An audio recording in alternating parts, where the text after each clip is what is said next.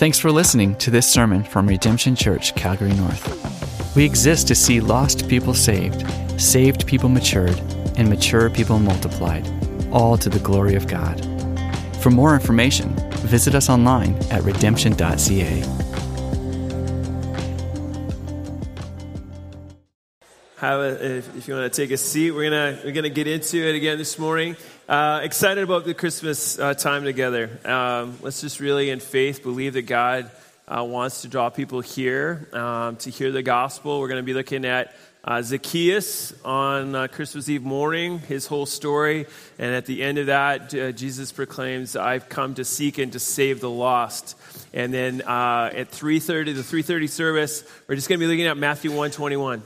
Uh, Jesus, his name will be Jesus. Why? Because he will save his people from their sins. And so we're just going to take time to meditate on that together and think on those things and remember our hope in this Christmas season.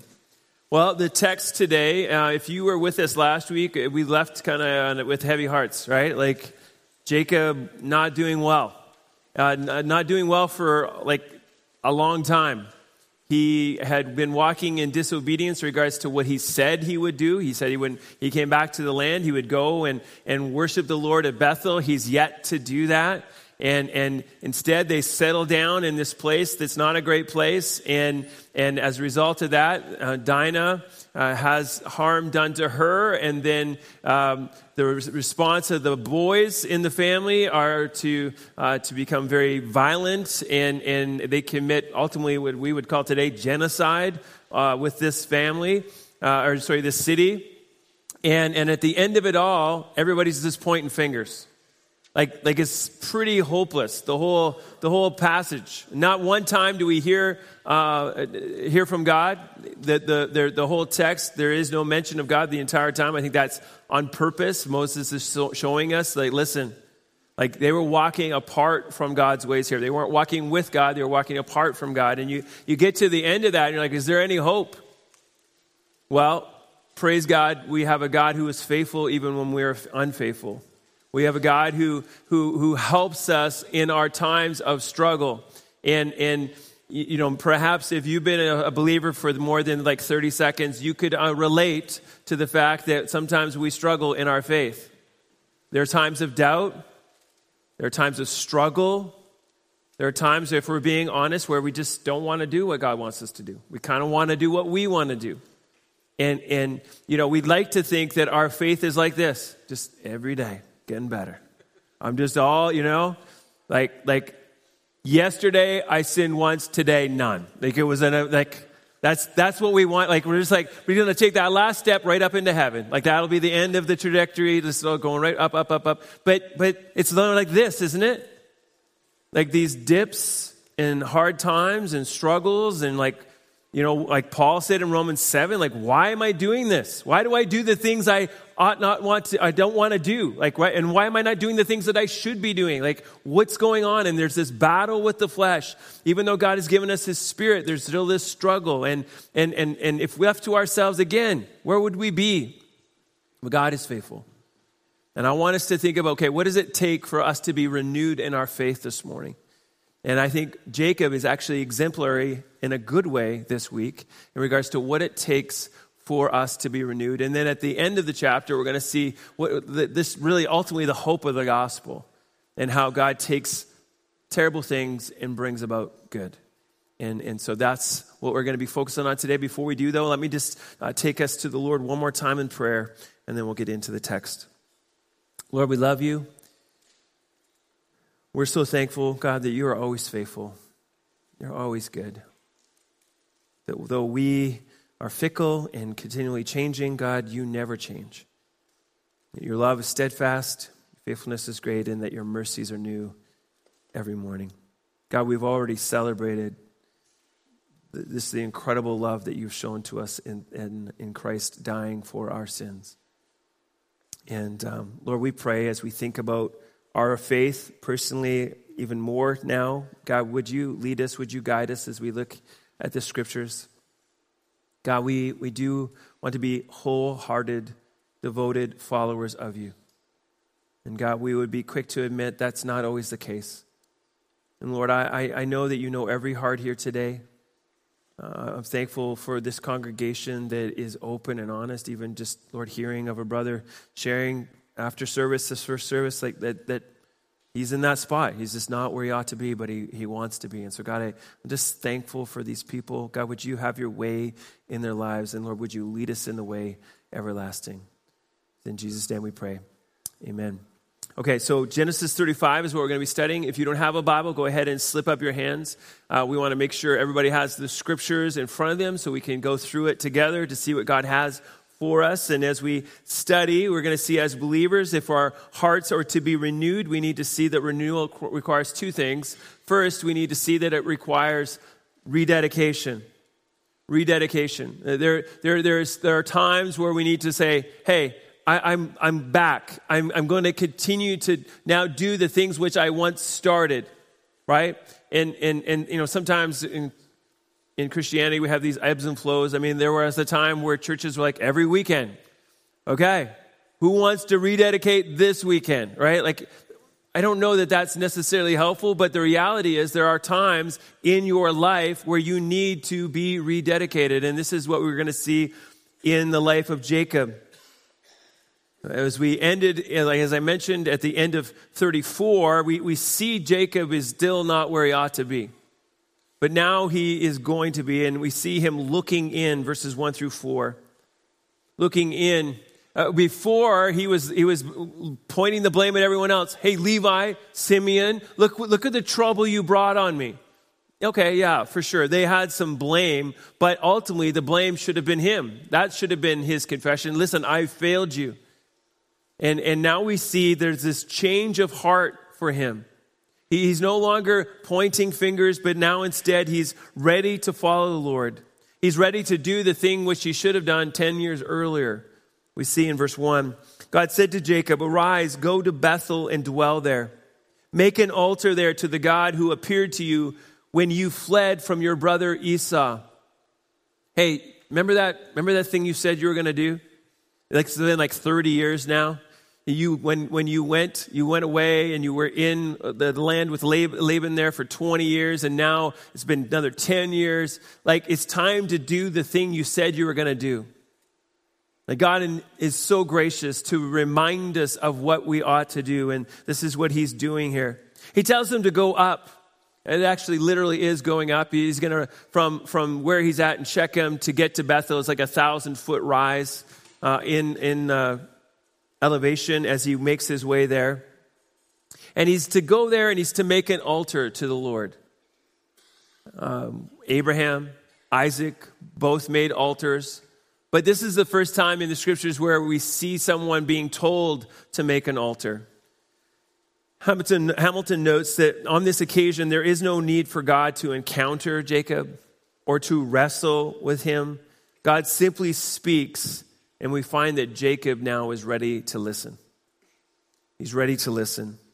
He's ready to do that which is right. He is finally ready to lead his family again.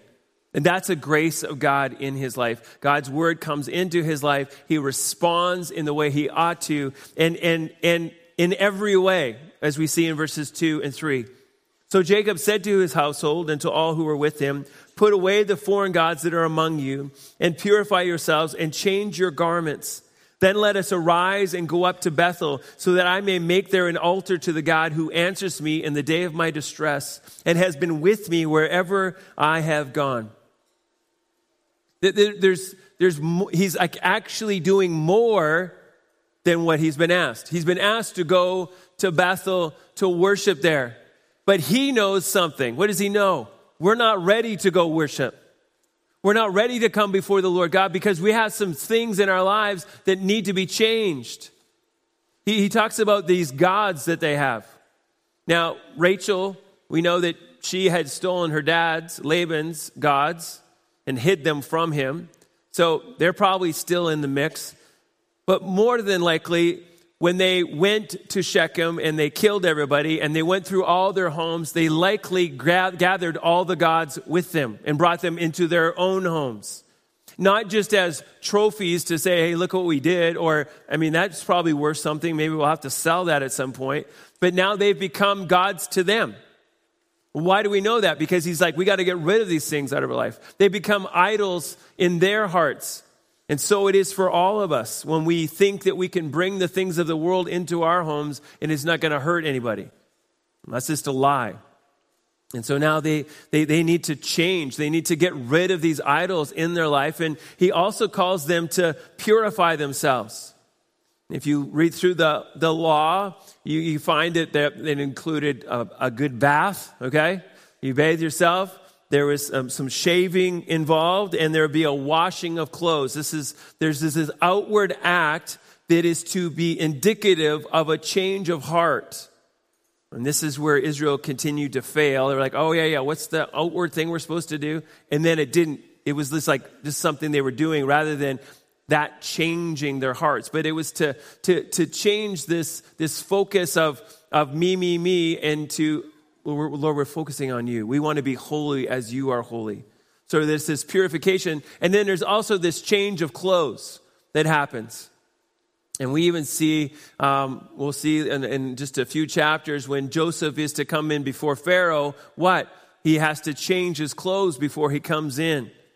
There's this idea that to, to be, be made ready, there's this change of clothing, which also then prepares us to come in before, in this case, someone who is holy, someone who is great with God, right? So, so these things are to be done so that they would be ready to go and worship.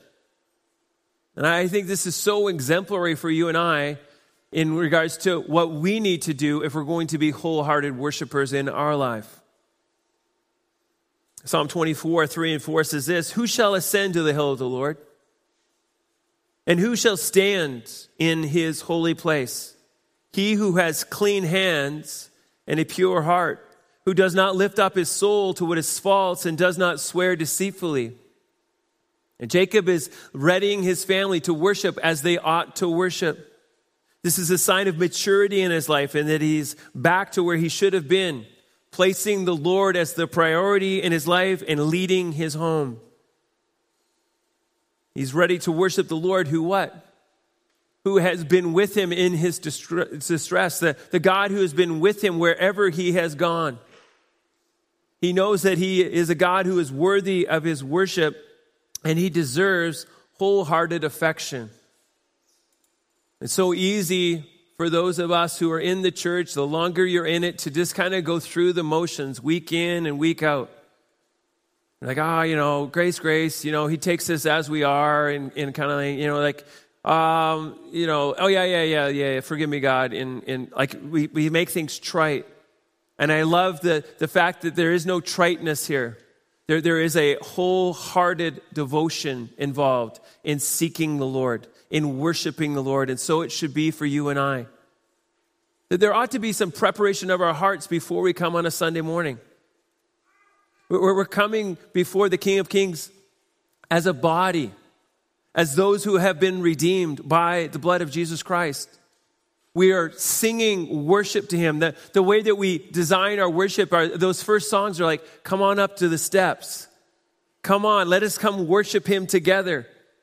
And then we have songs of reflection. God, this is what you've done for me. And then before we, we have time in the Word, we want to say, Lord, it's all about you, you and you alone. And then we open His Word with expectation God, you alone have the words of life. We submit ourselves to you. This all should be done with pure hearts. Not just, you know, as we see, you know, the, the, the prophet Isaiah and Jeremiah saying, like, what are you guys doing? You're showing up for worship, and it's the furthest thing from it. And so there ought to be this look in God, if there's sin in us, God, show us. We want to we want to be pure before you. And this is what we see them doing. And so they gave to Jacob all the foreign gods that they had and the rings that were in their ears. Jacob hid them under the terebinth tree that was near Shechem. Again, we're just seeing the, the futility of these gods. A few chapters back, we, we see Rachel sitting on the gods. Now we see them being buried. Like, try, try burying the King of Kings and Lord of Lords. Like, as if that could ever happen, right? It's foolishness to even suggest it. Yet, these gods, they can be buried. And, and there, there's a different Hebrew word used that is no, than what is normal for burial. It's almost like, hey, hey, this was not like a, a nice ceremony. Let's just like lay them into the ground. This is like we're tossing away our trash and we're burying it in the ground. We're getting rid of that which would cause us to stumble. We're, we don't want those things in our life anymore. We want to be wholly devoted to Him. We see there's these rings and ears. That was just part of the idolatry. I mean, why not take your God with you? and have little moon earrings, okay? And that's what they found. They did in these archaeological digs, you know, these moon earrings to kind of like just remind us of the moon god, that we're with him, like that, that kind of stuff was going on. And so they're removing everything that would cause them to be idolatrous. You think that maybe is helpful in our lives? To remove everything that is idolatrous? Pastor, we don't have any gods in our house. I checked. I went through it. We don't have any gods in our house. I'm not wearing any moon god earrings this morning, right? They maybe have some moons. That's okay. We're not saying you're worshiping a moon god. I don't know, okay? There's some different symbolism back then, okay? But do we have idols in our heart? What are idols? Anyone or anything that we love more than God. Anyone or anything that we trust more than God. Anyone or anything that we think, I have to have this or else. Like those are idols in our life. And, and sometimes they're good things. It, it could be your family. Your family can become an idol in your life. God, I will serve you as long as my family blank, right? Well, now you've just taken your worship of God and just kind of put him down here and the family here. Single folks, sometimes it can be hard. You're like, okay, I, I would like to be married someday right? That, that's kind of been the plan since I've been like 12, right? Like, maybe if you're a girl, since you were three, like that's, right? Like, that's the thought. Like, I'll grow up and I'll meet Prince Charming, I'll meet this gal, and that's, and then I'll get married someday. That, and that can become an idol in your life where you're like, no, no, like, God, you have to make that happen now. I'm tired of waiting. And, and so we have to be careful and say, no, Lord, I trust you. I trust you. If you if you want me to be married, I will be married, and, and I'm just going to trust that. I, I, I want you more than I want a spouse. Money, I mean, that's an easy one. That can become such an idol in our lives. If I just had this amount of money in my bank account, then everything will be great. You'll find, oh, they just need a bit more, just a bit more. Power can be an idol in our lives. Reputation can be an idol in our lives. Comfort could be an idol. Entertainment, sex, on and on the list goes, right? So many different opportunities for idols. Uh, one of the, I can't remember, I think it was one of the reformers, I can't remember exactly which one, but he said our, our hearts are like idol factories, right? It doesn't, it's not hard for us to come up with some idols, right? That's, that's, that's what our hearts do. And so, as the people of God, we must continually be looking in God, are there some idols in my life that I need to repent of? Lord, that you might be brought most honor and glory in my life, that I would worship you and you alone. We think about this picture of the, the, the, the clothes changing and the purification. The, the New Testament equivalent of that is in Ephesians chapter 4. Ephesians 4, 22 to 24. You can just write that down and look it up for yourself later. But Ephesians 4, 22, it says, Put off your old self, which belongs to your former manner of life and is corrupt through deceitful desires, and to be renewed in the spirit of your minds, and put on the new self, created after the likeness of God in true righteousness and holiness. God, we want to we want to put away, we want to change out of that clothing, and we want to put on you. We want to live in you. And that, that's a daily pursuit for the believer. If not, you will find yourself in a place you ought not to be. And so, God, help us to look in. Help us to look up. This is the second thing.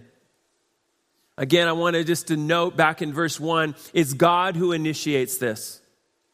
God's word comes to him and says, Hey, remember? Remember this? We, we ought to do something about it. We should be forever, we would be forever in trouble if God said, I told you once and I'm not going to tell you again right? Like, where would we be? I don't, I don't think any parents has ever, ever said that. I told you once, and I'm not going to tell you. Has any parent ever said that? Yeah, probably. Okay, but but God's not like that.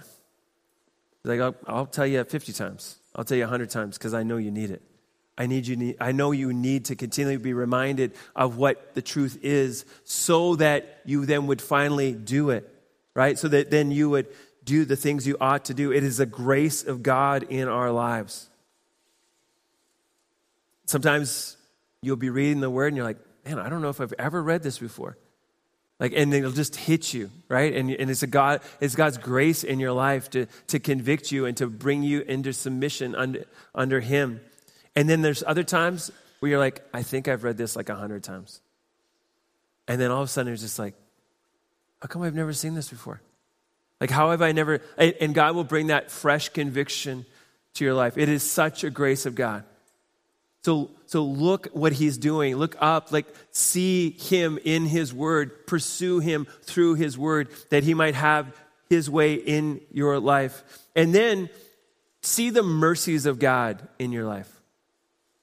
Uh, Lamentations 3 tells us that the mercies of the Lord are new every morning. What is a mercy? It's not getting what you deserve, right? Now, when it comes to our sin, we're weird people right? We actually think, maybe sometimes we think, I should be in charge of the consequences. That's called penance. Penance. Okay, God, uh, I did this, and so now I'm going to do this, this, and this. Are you happy now? Are you happy now?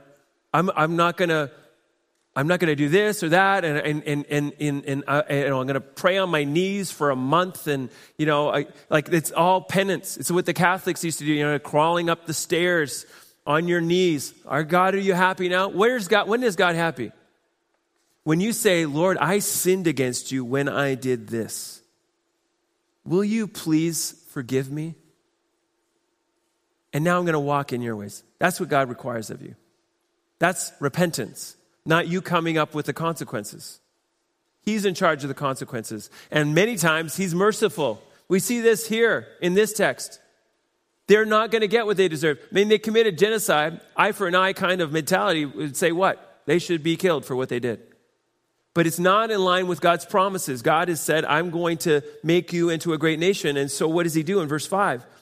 And as they journeyed, a terror from God fell upon the cities that were around them, so they, they did not pursue the sons of Jacob. Why does it have to be said like this? Because they were going to pursue the sons of Jacob. That's the reality. Jacob's uh, uh, concerns that he, he mentioned in the last chapter are accurate. What they had done did make them a target. But what God does is like, okay, I'm taking care of you. I'm going to protect you. You don't deserve it, but I'm still going to protect you. And he does. He does the same thing. I would love the fact that, you know, as we think about the original audience, it's the, it's the Israelites in the wilderness. They got to experience this. As they start moving, what happens? The terror of God comes on the people, their enemies, and God has his way. That's a good reminder for you and I, isn't it? Like, is God in control of your terrible boss that you just, you know, you think that I don't know that I'm ever going to make it through another day with this guy? Like, I, I can't take it anymore. Like, is, your, is God over that boss? Can he change their hearts? Is he in power or not? Like, sometimes we live godless as believers. Yeah, yeah. He, he's over everything except for my workplace. Right, he's not there. I checked. He's not, he's not there. In my school, he's not there. No, he's everywhere and He is in control. This is a great reminder of that. And so people are culpable for their sin, but God is sovereign, and we need to look to Him. So he gets them through. They get to Bethel, verse 6, and Jacob came to Luz, that is Bethel, which is in the land of Canaan, he and all the people who were with him. It's been 30 years, again, since Jacob had been there. He returns not by himself, but now with the entire family. This place that once had been called Luz now is called Bethel, which means what? House of God.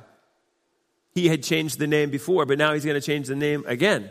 And there he built an altar and called the place El Bethel, because there God had revealed himself to him when he fled from his brother. He's remembering what God had done. Hamilton says this rather than recall Bethel as a divine residence, a holy site, Jacob has gone from Bethel to El Bethel he has renamed this place to the God of the house of God rather than simply the house of God. Like he's like, I'm worshiping him. I'm worshiping I, not this place. It's a special place, but I'm worshiping the God of this place. And that's an important distinction for us, right? It, it, again, you think about idols. I mean, how many people worship places rather than the God who made the place, right?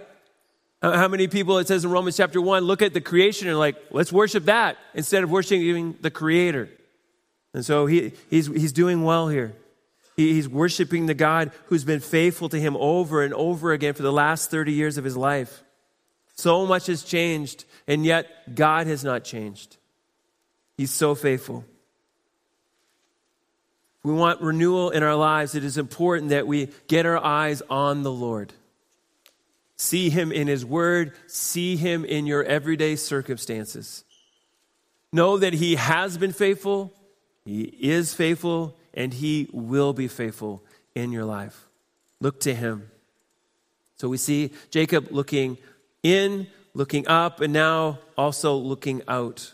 Looking out. He, he's going to be reminded of the promises that God has for him and what the future has. But before that, we see there's this entire chapter is a, a chapter of transition. We've seen the death of some gods, and we're going to see three more deaths by the time we're done here. This is the last chapter where Jacob is the primary focus in Genesis. And so it's moving away from Genesis and it's going to be on to Joseph and his, and his brothers. That's coming up, okay? Esau, I have no idea what we're going to learn next week. Uh, pray for me. We're going to learn about his story, uh, lots of names, lots of rulers, and then we'll say amen. But we'll, I'm sure there's going to be some great stuff. Okay? Because why? Because it's the Word of God. But I'll just be, I'm just being honest as the preacher. I have no idea what we're going to find out. Okay. Um, but it will be good because it's in His Word. But, but, but now he's okay. We have Jacob, he's kind of in the center, but we're also finding that the generation before now is passing away from this earth. And, and Jacob needs to be reminded of the promises of God that though people will die, God's promises will not die. But first we see verse 8 and Deborah, Rebekah's nurse, died and she was buried under an oak below Bethel. So he called its name Allon, Allon Baku. I think it's kind of like that. I tried to listen to it, but something like that. Um, it means oak of sorrow, oak of weeping. This was someone that was close to Jacob. Uh, it was Rebecca's nurse. What's super fascinating about all this is like, where's Rebecca? The best we can figure is that while Jacob was in uh, with Laban, she passes away at some point. That's the best we can figure. And then as Jacob comes back into the land, he takes on the responsibility of caring for Deborah, Rebecca's nurse. nurse. And, and, and so this is someone who would have been like family, someone he would have known for his entire life.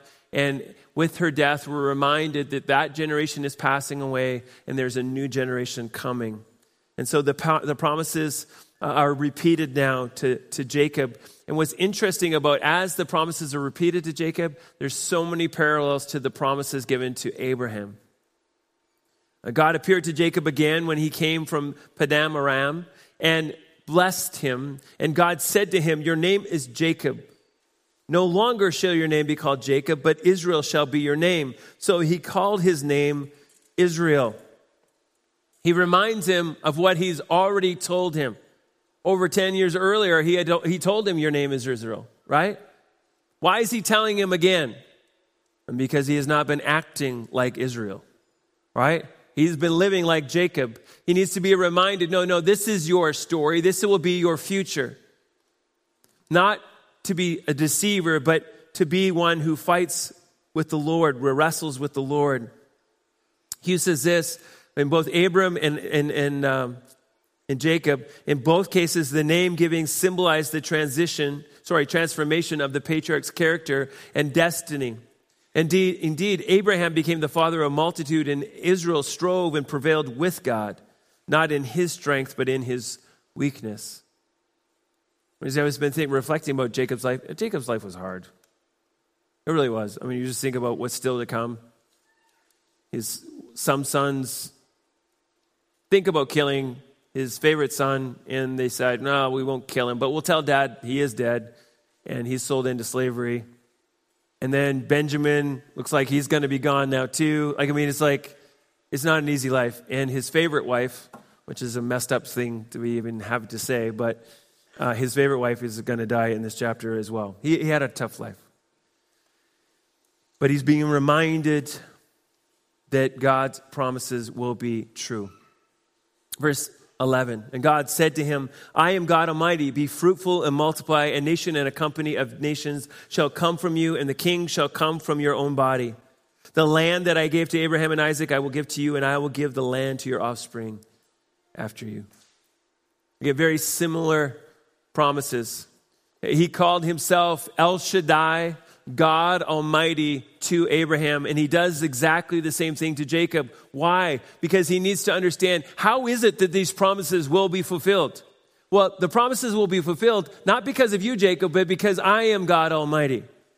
I am the one who, when, when he makes his promises, he will fulfill them. And so we see this, this promise of the land again, okay? Uh, just as I promised to Abraham and Isaac, your descendants also will have the land. That you're, you're going to be not just a nation, but a multitude of nations. Note that it says, be fruitful and multiply. It was only like just a year and a half ago when we looked at Genesis 1. You guys remember that? And he told Adam and Eve to what? Be fruitful and multiply.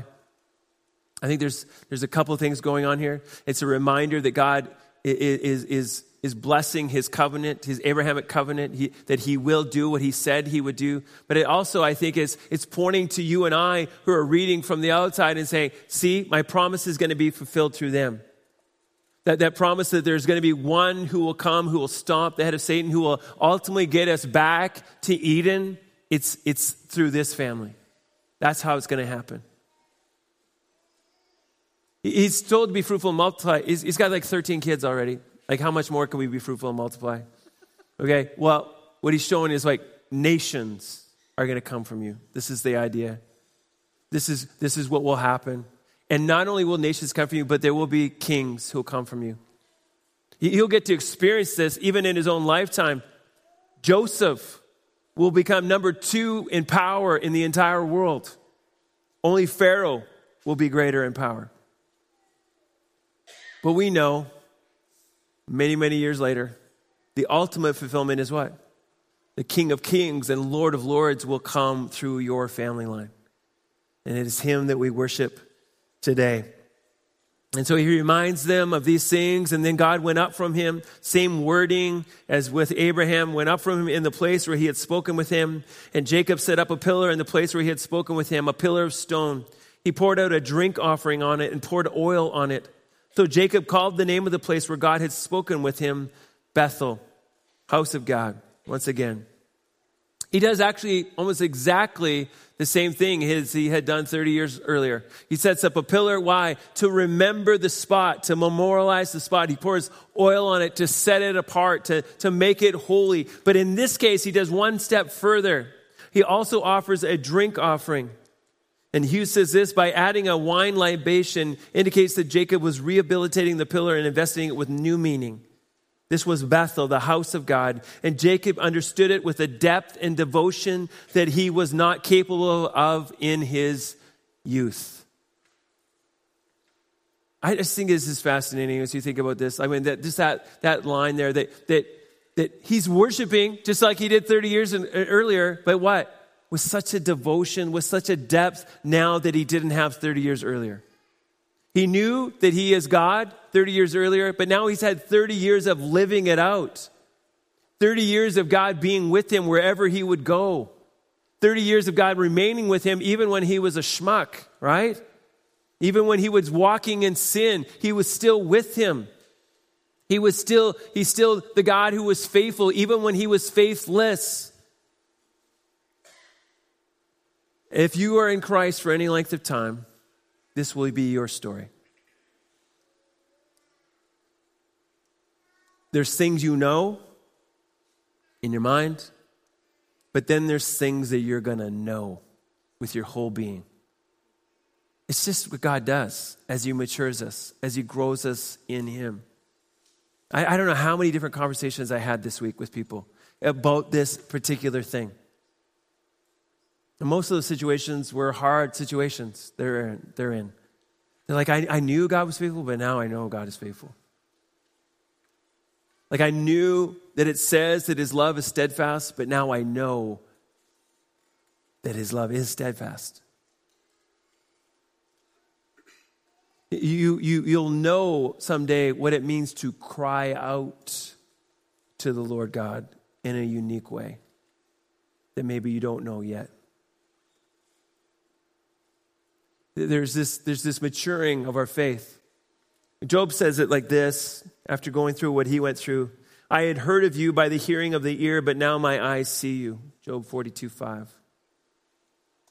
I mean, you look at Job's life pre to, uh, you know, previous to everything that went down, I mean, he, he, he, was a, he was a follower of the Lord. He, he, could, he would have won any Bible quiz, right? Like he knew it.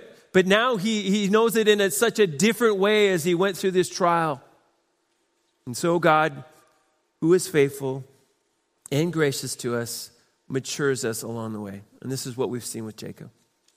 There's this whole rededication that happens in his life as he looks in, as he looks up, and as he looks out.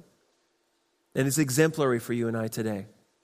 And I would just exhort you this morning if this is you right now, if you're not in a place where you ought to be, if you're not, if you're not fully devoted to Him, then just admit that to Him today.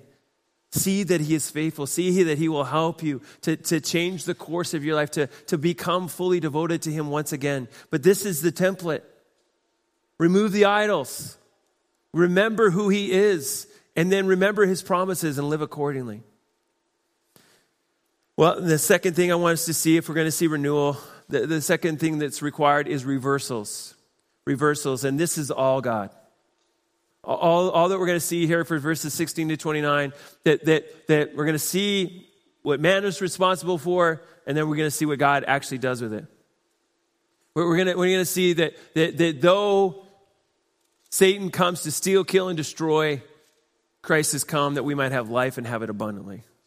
This is what God does. The first reversal we see is death to life death to life. Verse 16 Then they, journeying from Bethel, when they were still some distance from Ephrathah, and Rachel went into labor, and she had hard labor. I mean, the emphasis here is it's not going well. The labor's not going well. We're surprised, right? When you read this, it's like, well, what? She's having a baby? Like nobody told us, right? And for whatever reason, Moses doesn't add that in. But, but while they're here now in the promised land, she, she gets pregnant again, which is what her, her son Joseph, she, she names him what he does, because I want another son. That's, that's basically what she said. Like, give me another one. I got Joseph, but now I want another one. Like she, she longed to have children. She longed to have sons. And, and, and, and, and she has Joseph, but now she's having another child. But interestingly, she had said back in chapter 30, she said to Jacob, Give me a kid or I die. And now with the second child, she will die. She will die. As we continue to read, we see in verse 17, and when her labor was at its hardest, the midwife said to her, Do not fear, for you have another son. Hey, it's okay. It's okay. Here he is. Can you hear him crying? And, and, and, and the midwife is trying to comfort her. There's a son here, and we see this paralleled in other texts in the Old Testament, but there's this, there's this hope. There's the son has been born. And as her soul was deport, departing, for she was dying, she called his name Ben Oni, for his father called, but sorry, but his father called him Benjamin. She wants to call him son of my sorrow son of my sorrow. She's, she's dying. And so that's the name she comes up with, Ben Ani. But he says, no, his name's going to be Benjamin, son of my right hand. Ultimately, he is the answer to your prayer, Rachel. God has been faithful. He's given you another son. And now she goes.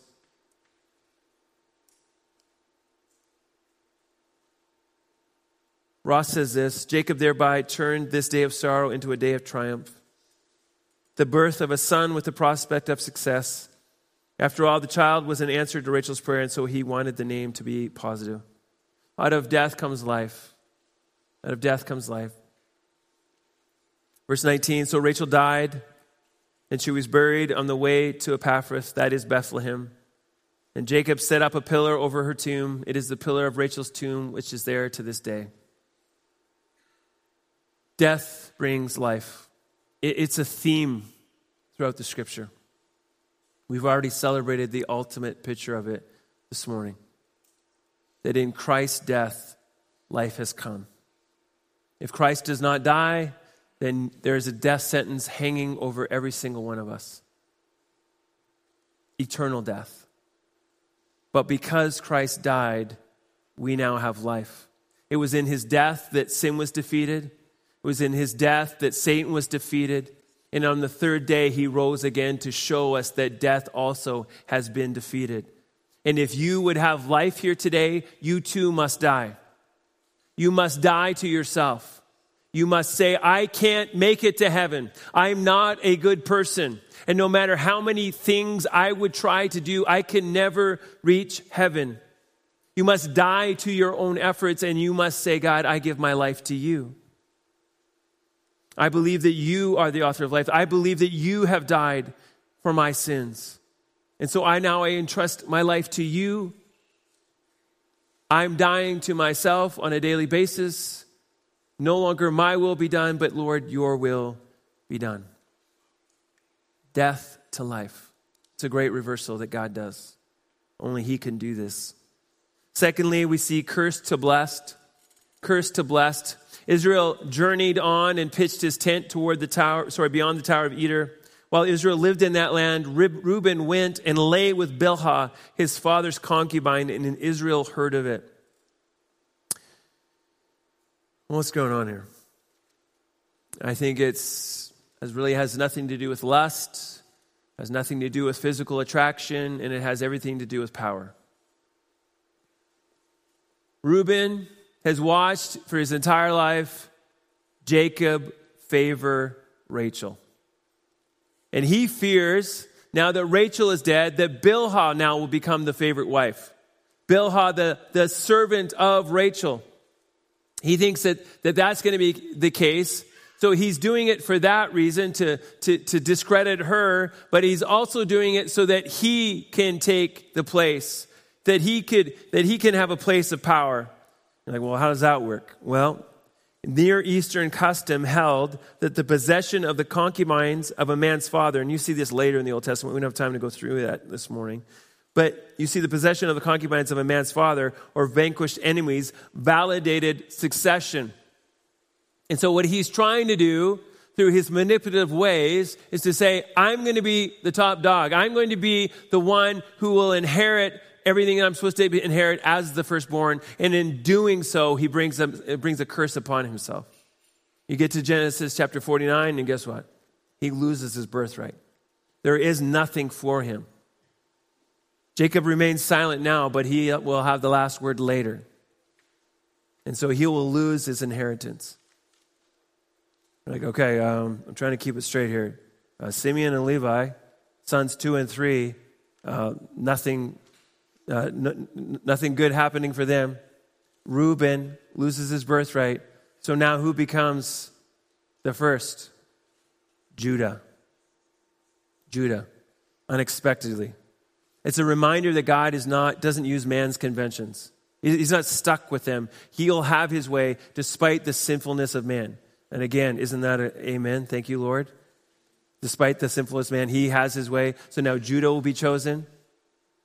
And, and interestingly, we're told that now a king is going to come from the line of Judah as we're going to get near to the end of the chapters in Genesis. But what does this king do? He becomes a curse for us. We read this in Galatians 3:13. Christ redeemed us from the curse of the law by becoming a curse for us, for it is written, Cursed is everyone who is hanged on a tree. He becomes a curse for you and I. Why? So that the wrath of God then would be poured out on him, and in exchange, his perfect life would be given to us, and through him, all the nations would be blessed, which is exactly what the Abrahamic covenant promised. That people from all nations would be blessed. That includes you and I here today. Every single one of us. We've been blessed because Christ became a curse for us. Is another great reversal that only God can do. Cursed to blessed. And then lastly, we see divided to united. So much division in this family. We see it even in the way that their family tree is written here. Now, the sons of Jacob were 12, verse 23. The sons of Leah, Reuben, firstborn, Jacob's firstborn, Simeon, Levi, Judah, Issachar, and Zebulun. The sons of Rachel, Joseph and Benjamin. The sons of Bilhah, Rachel's servant, Dan and Naphtali. The sons of Zilpah, Leah's servant, Gad and Asher. These were the sons of Jacob who were born to him in Padan Aram. He's like, the way it's written is to say, look at the division in the family.